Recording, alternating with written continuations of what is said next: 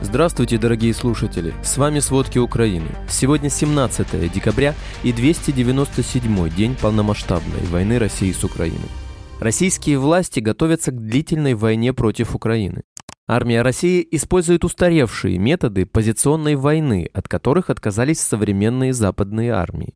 Запаса новых иномарок в России осталось на один месяц. Обо всем подробней. В результате очередного массированного российского обстрела в Киевской области пострадали 4 человека. Об этом сообщил глава Киевской областной военной администрации Алексей Кулеба. По его словам, три из них уже находятся дома. Еще один человек находится в больнице со стабильным состоянием. За минувшие сутки в результате обстрелов населенных пунктов Донецкой области получили ранения три человека. Также был нанесен ракетный удар по Краматорску. Об этом сообщил глава областной военной администрации Павел Кириленко. По его словам, ночью россияне не прекращали обстрелы вдоль линии фронта и по относительному тылу. Среди ночи россияне нанесли ракетный удар по Краматорску, обошлось без пострадавших, повреждено только дорожное покрытие. В Кривом Роге сегодня ночью спасатели достали из-под завалов разрушенного российской ракетой дома тело полторалетнего ребенка. Об этом сообщил глава Днепропетровской областной военной администрации Валентин Резниченко. Напомним, в результате ракетной атаки по Кривому Рогу на Днепропетровщине россияне попали по объекту энергетической инфраструктуры и по жилому дому. Вчера вечером было известно о трех погибших и 13 пострадавших. Российские войска осуществляют передислокацию отдельных подразделений и отводят часть войск из Каховки и Новой Каховки в район населенного пункта Нижние Серогозы. Как говорится в сводке Генштаба, среди местных жителей российские военные распространяют информацию, что Каховка будет оставлена до конца года. Лояльным местным оккупантам предлагают переезд в оккупированный Крым. Силы обороны Украины за сутки отбили атаки войск России в районе больше 20 населенных пунктов. Россия обеспокоена уязвимостью Крыма, поэтому перенесла место запуска иранских дронов по Украине в Краснодарский край. Об этом сообщает Минобороны Великобритании. Напомним, 16 декабря Россия выпустила 76 ракет по объектам критической инфраструктуры Украины, из них 60 уничтожены. В ходе атаки в воздушном пространстве Киева было зафиксировано около 40 ракет. Почти все их сбили ПВО. Россия прибегает к массированным ударам по территории Украины, поскольку надеется изменить ход войны в свою пользу. Российские власти готовятся к длительной войне против Украины. Поэтому все члены НАТО должны предоставить оружие для Украины. Об этом заявил генеральный секретарь НАТО Йенс Столтенберг. По его словам, российский президент Владимир Путин пока не отказался от своих планов получить контроль над Украиной. Россияне мобилизуют больше сил, пытаются получить больше оружия, а также не боятся больших потерь.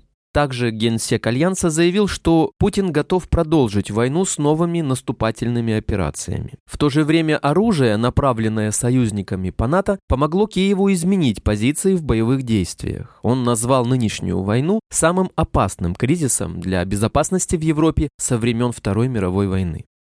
Армия России использует устаревшие методы позиционной войны, от которых отказались современные западные армии, считает Минобороны Великобритании. Согласно оценке ведомства, схемы, по которым российские войска строят укрепления, мало изменились со времен Второй мировой войны. Окопы, вырытые в большом количестве ВС России вдоль линии фронта в течение последних недель, уязвимы для современных высокоточных ударов, полагают в Лондоне. Украинский народ во главе с президентом Владимиром Зеленским наградили Европейской премией имени Карла Великого. Ее выдают в защиту европейских ценностей. Об этом сообщает пресс-служба Международной премии. Организаторы подчеркнули, что Зеленский смог сплотить вокруг Украины весь гражданский мир. Напомним, главный информационно-политический журнал Австрии «Профил» назвал президента Украины Владимира Зеленского «человеком года». Также американское издание «Политика» назвало президента Владимира Зеленского самым влиятельным человеком Европы. В начале полномасштабного вторжения России в Украину Владимир Путин приказал главе Чечни Рамзану Кадырову убить Владимира Зеленского. Это сообщили представители украинской разведки и СБУ. По словам секретаря Совета национальной безопасности и обороны Украины Алексея Данилова, эта задача была так называемым бонусом для Кадырова. Как отметила украинская разведка, Путин вызвал Кадырова в Москву за три недели до вторжения, чтобы выработать стратегию. Кадыровцы зашли в Украину тремя колоннами бронетехники 25 февраля 2022 года. Журналисты рассказали, что после провала в Украине Кадыров решил приступить к скрытой мобилизации. В частности, религиозные лидеры и чиновники посещали общественные места и предлагали до 300 тысяч рублей в месяц за участие в войне против Украины. Вербовали в основном мужчин с долгами, судимостями или тех, кого считали геями и угрожали им тюрьмой.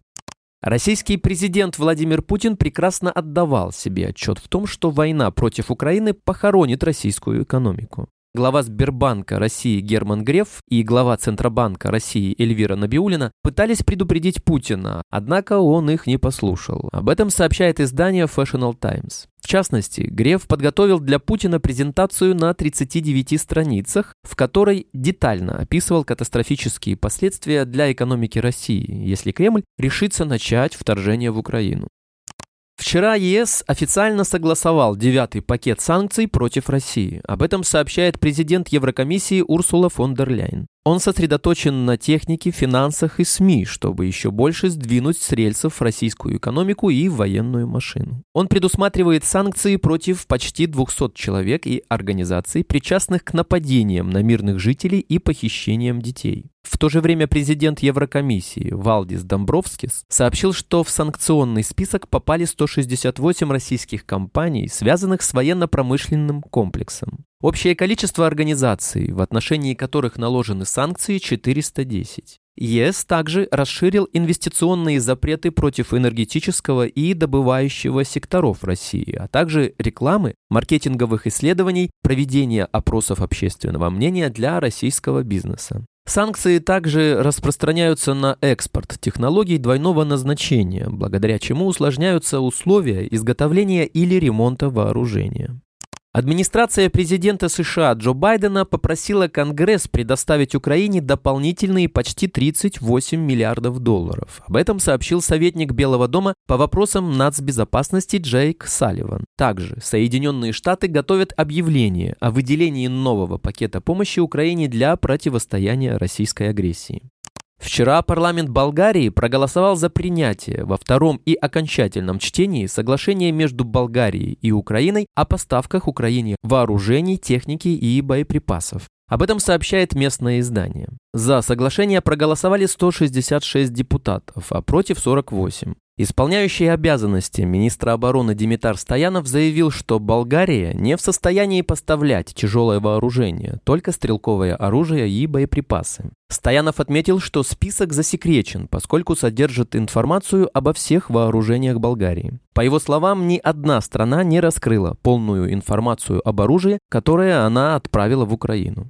В Еланском районе Волгоградской области России 16 декабря с неба упали обломки неизвестного летательного аппарата. Об этом сообщают российские СМИ. Информация о падении обломков появилась около 11 утра. По словам местных жителей, с неба упало как минимум два объекта, один на деревья, один в поле. В результате никто не пострадал, но на фотографиях и видео с места среди обломков видны электронные платы и куски зеленого металла, искореженные при падении. Местная администрация подтвердила СМИ падение металлических предметов, но подробности инцидента не сообщила. Напомним, 13 октября в российском Белгороде обломки ракет упали на многоэтажный жилой дом, в результате чего обрушилась часть его крыши. Это мог быть неудачный пуск ракет в сторону Украины.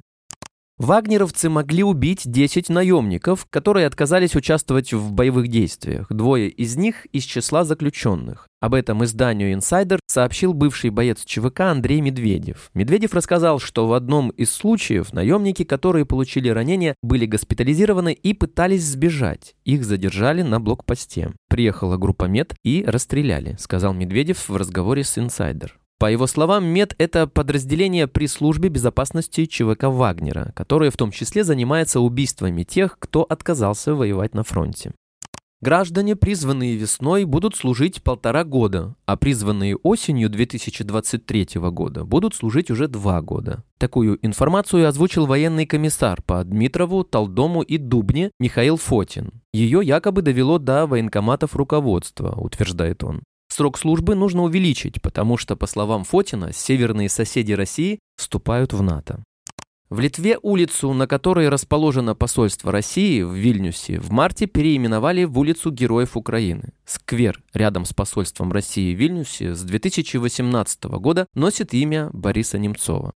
Евросоюз отозвал лицензию у российских телеканалов. Такое решение вошло в девятый пакет санкций против России. Прав на вещание лишились НТВ, НТВ Мир, Россия-1, РЕН-ТВ. Эти СМИ находятся под постоянным прямым или косвенным контролем руководства Российской Федерации и используются последним для своих непрерывных и согласованных действий по дезинформации и военной пропаганде легитимизируют российскую агрессию и подрывают поддержку Украины, говорится в пресс-релизе решения. Его приводит инсайдер. Евросоюз наложил санкции также на главного редактора церковного телеканала «Спас» Бориса Корчевникова. Он на днях привлек к себе внимание обсуждением богоугодности геноцида украинцев в эфире своего телеканала.